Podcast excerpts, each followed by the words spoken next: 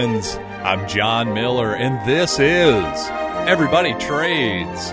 And you know what? These past few days, all this controversy, this attack by the United States military on the Baghdad International Airport, killing a very highly ranked military person of the Iranian government. Well, this is why. This is why we own defense stocks.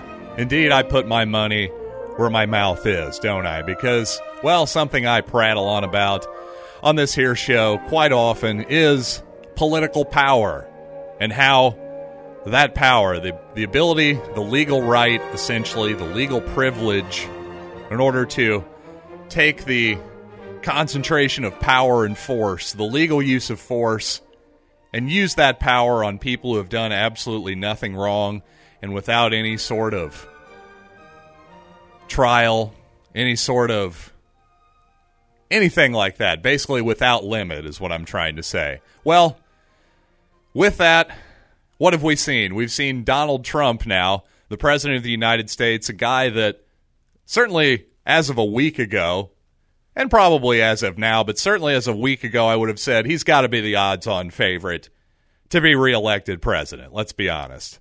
But whether you agree with that statement or not, here's what I'm going to say. I think it's completely insane that Trump would try to, in any way, escalate tensions with Iran. What, what in the world do we need another front, another war front? How does this make any sense? And what I'm trying to get at here is political power, again, corrupts the morals and the judgment. And I think in this particular case, if Donald Trump thinks that this is going to help him win re-election, well, I think he's totally incorrect. I don't think Americans have a lot of energy for another front, another front in war. And really, honestly, you can always you can really make an argument. You can say you can make you can easily ask the question: Is this really a new front? Even are we looking at a potential new war with Iran, or is this really just Iraq War three? Is that really what this is? Because again, where this bombing took place, again, the Baghdad International Airport. Now, I'm no geographic expert in the Middle East, but I'm pretty doggone sure that Baghdad is in Iraq.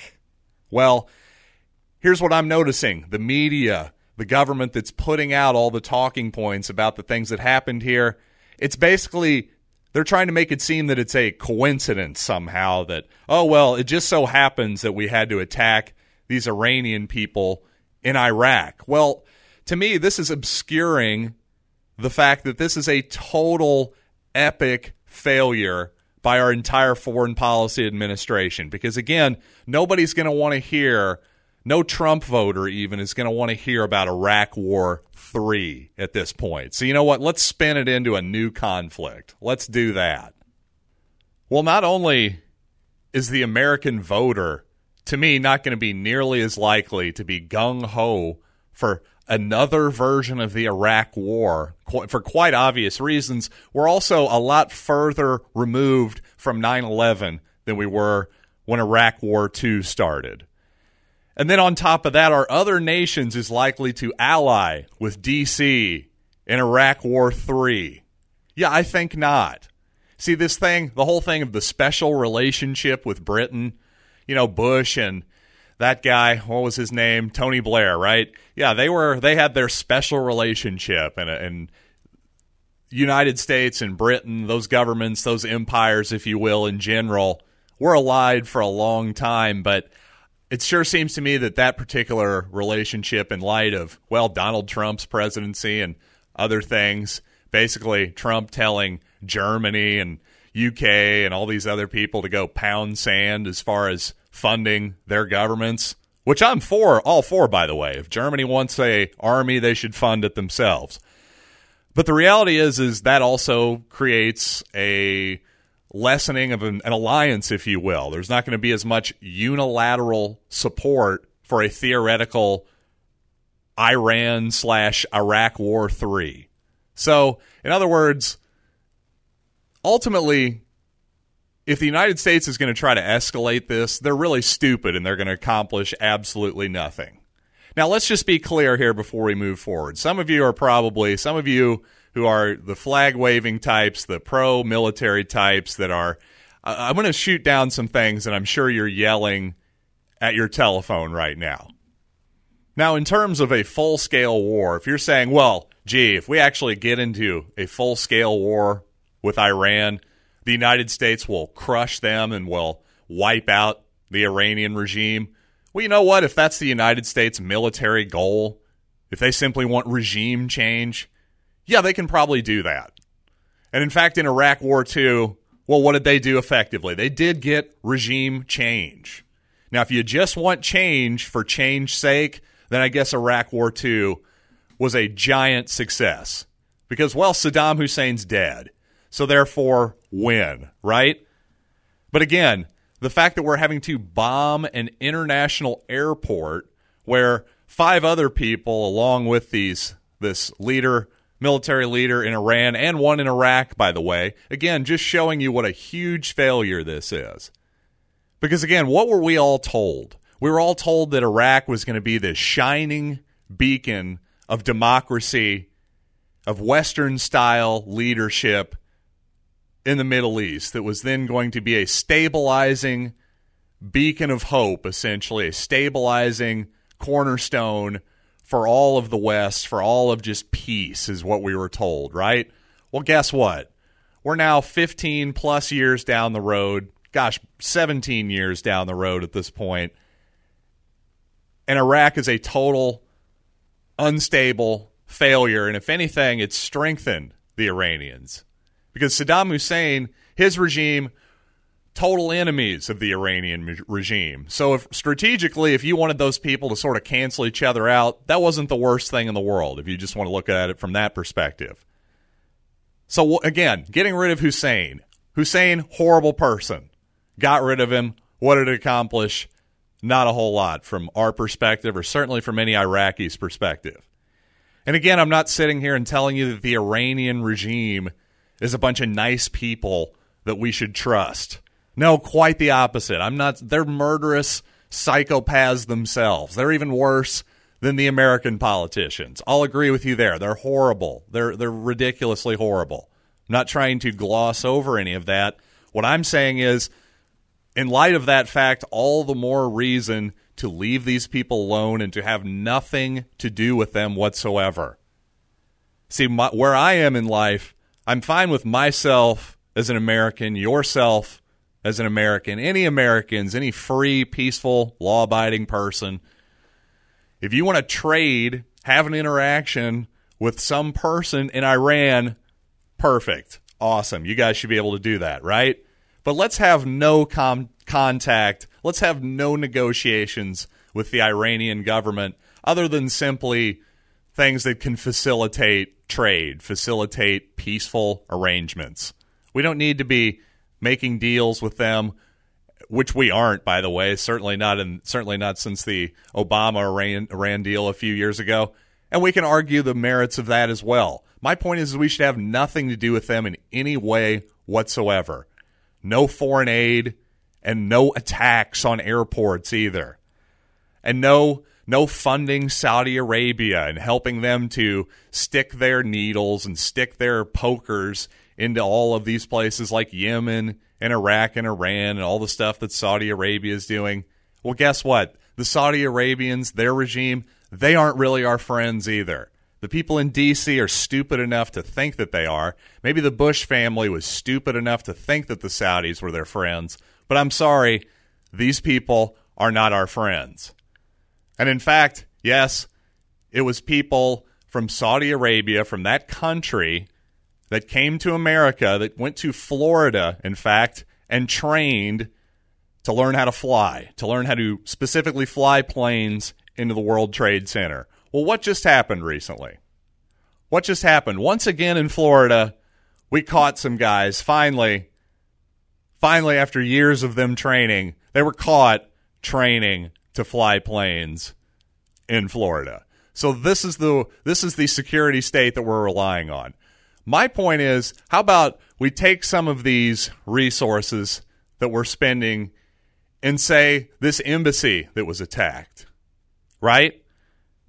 America, DC, the government, they build, they erect this massive embassy over there in the Middle East. It's run over, the Iraqi embassy, that is. It's overrun by these supposed Iranian people. And by the way, that's questionable as well. Well, here's the thing. Here's the question we need to ask. See, here's what one thing that I've heard. Here's an argument I've heard. In fact, Mark Steyn made this argument. And I bring up Mark Steyn because I like Mark Steyn. I think he's a really funny guy. I think he's an excellent writer. But you know what? By his own admission, he is a what? What does he call himself? An old imperialist, an old world style imperialist that is past his expiration date. And how Mark Steyn sees this is well, basically, the United States is the good guys, right? And if the United States has an embassy in Iraq, that is in fact the United States sovereign territory. And this isn't an exaggeration. What Mark said on the radio this past week is he said basically when if you allow Iran anybody, if you allow anybody to attack your embassy, that is essentially like those people storming and attacking and capturing you know the intercontinental hotel on michigan avenue. It's essentially like a foreign power coming in on michigan avenue in chicago and taking over. Well i'm sorry only a true imperialist a true statist could really think that way because most normal people cannot even possibly conceive of that comparison i'm sorry if, if people if a literal if tanks from Iran, if fighter jets from Iran were scrambled over Michigan Avenue and suddenly troops, Iranian troops had taken over Michigan Avenue and Grant Park or something, let's just say in Chicago, a square few miles. Yeah, I could see how almost everybody in America would would view that as an act of war. But I'm sorry, this embassy thing, that's not even close to that. It's just not. And the only way you can really view it is that is if you believe that history began what, like a week or two ago? Because you have to ask yourself, again, reverse it. How would Americans respond if Iran suddenly built a giant embassy in our country? What if they built it on Michigan Avenue? See, that's really the analogy. Let's flip it. What if Iran built an embassy on Michigan Avenue? Essentially, whether we liked it or not. I think Americans would rightly view that as an act of aggression. And my point is is I think lots of people in Iran and yes, the people of Iran don't necessarily like their leaders at all either. Again, these are tyrannical, murderous people. They get plenty of enemies in their home country by ruling this way. So all the United States does, all it does, I promise you, by establishing embassies where they aren't wanted, by blowing up wings of airports, by blowing up a terminal of an international airport where, by the way, it's not as though only terrorists use this airport. And I, I saw the reported seven people were killed. How many must have been maimed in that? How many people were innocent in that? You think we're creating a lot of friends by doing this? Again, all we're doing is creating a bunch of common allies among people who, has, who have ostensibly been enemies and will go back to being enemies again as soon as the United States gets out of it. Again, you've got Shias, you've got Sunnis, you've got Kurds, you've got all different types of sects and tribes and different groups of people who have had battles and feuds against each other for, for centuries, for things that have gone along for longer than the United States has ever even been around. And all you're doing is is you're somehow getting these people to join together and hate the common enemy of the United States military. Well, I promise you, all we're doing in the Middle East is keeping that area in a perpetual state of war. That's all we're doing. And it, honestly, in reality, yes, the Middle East, Asia, Europe, really for centuries, that's really all it's been is a perpetual state of war hopefully that part of the world can have its renaissance. Maybe eventually it will. I don't know what exactly that's going to look like, but here's what I know it doesn't look like. It doesn't look like America or Britain or some some some coalition of all of them coming together to dominate that region, or even less likely to sort of kick out the old guy and hope somehow the new guys that come in will it'll all sort itself out. We're not going to really give that active of a role. I'm sorry, none of those two scenarios work. What we need is to pull out and just say, you know what, we're done. That's it. That's the solution. Because somebody tell me how this is going to end well. Somebody tell me. And honestly, this idea that, oh, well, you can't withdraw and, and show weakness, uh, that is just a childish idea. And frankly, the reality is, is no, you're actually showing more strength. What we're doing is by when the United States spreads itself too thin, you're actually weakening the military. You're actually weakening your power, your defense capital, if you will. You see, U.S. might should be concentrated in the United States where it can defend itself the most. And if you think about it, if you think about the market and what it does to defend itself, free people, well, what do they do? Well, they con- again, they concentrate their defensive power at home. They buy alarm systems at their house. They buy guns, that sort of thing. What they don't do is dispatch drones across seas or ships or any of this other insane crap that the non market, that the government, that the military seems to engage in every single year and without any sort of end in sight. Yeah, again, every single year we got to spend more and more and more. And if we cut anything from that rate of growth, well, then we're all just a bunch of soft commies, then, aren't we, who must hate America. I'm sorry, this insane level of thinking has absolutely got to stop. And just one more tip to get you all out of here. We got to stop just swallowing whatever the talking points that the regime puts out are. And by the regime, I mean whatever regime happens to be in place in America. Whatever the military tells us, whatever the president tells us about these these events and their immediate aftermath, in retrospect, is almost always untrue.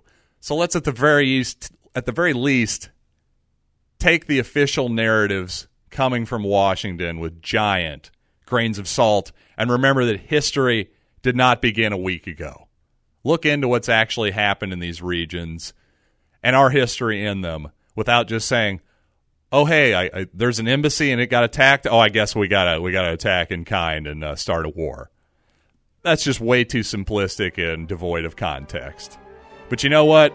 We're never devoid of context on this show. So until next time, I'm John Miller, and thanks again for joining me on Everybody Trades.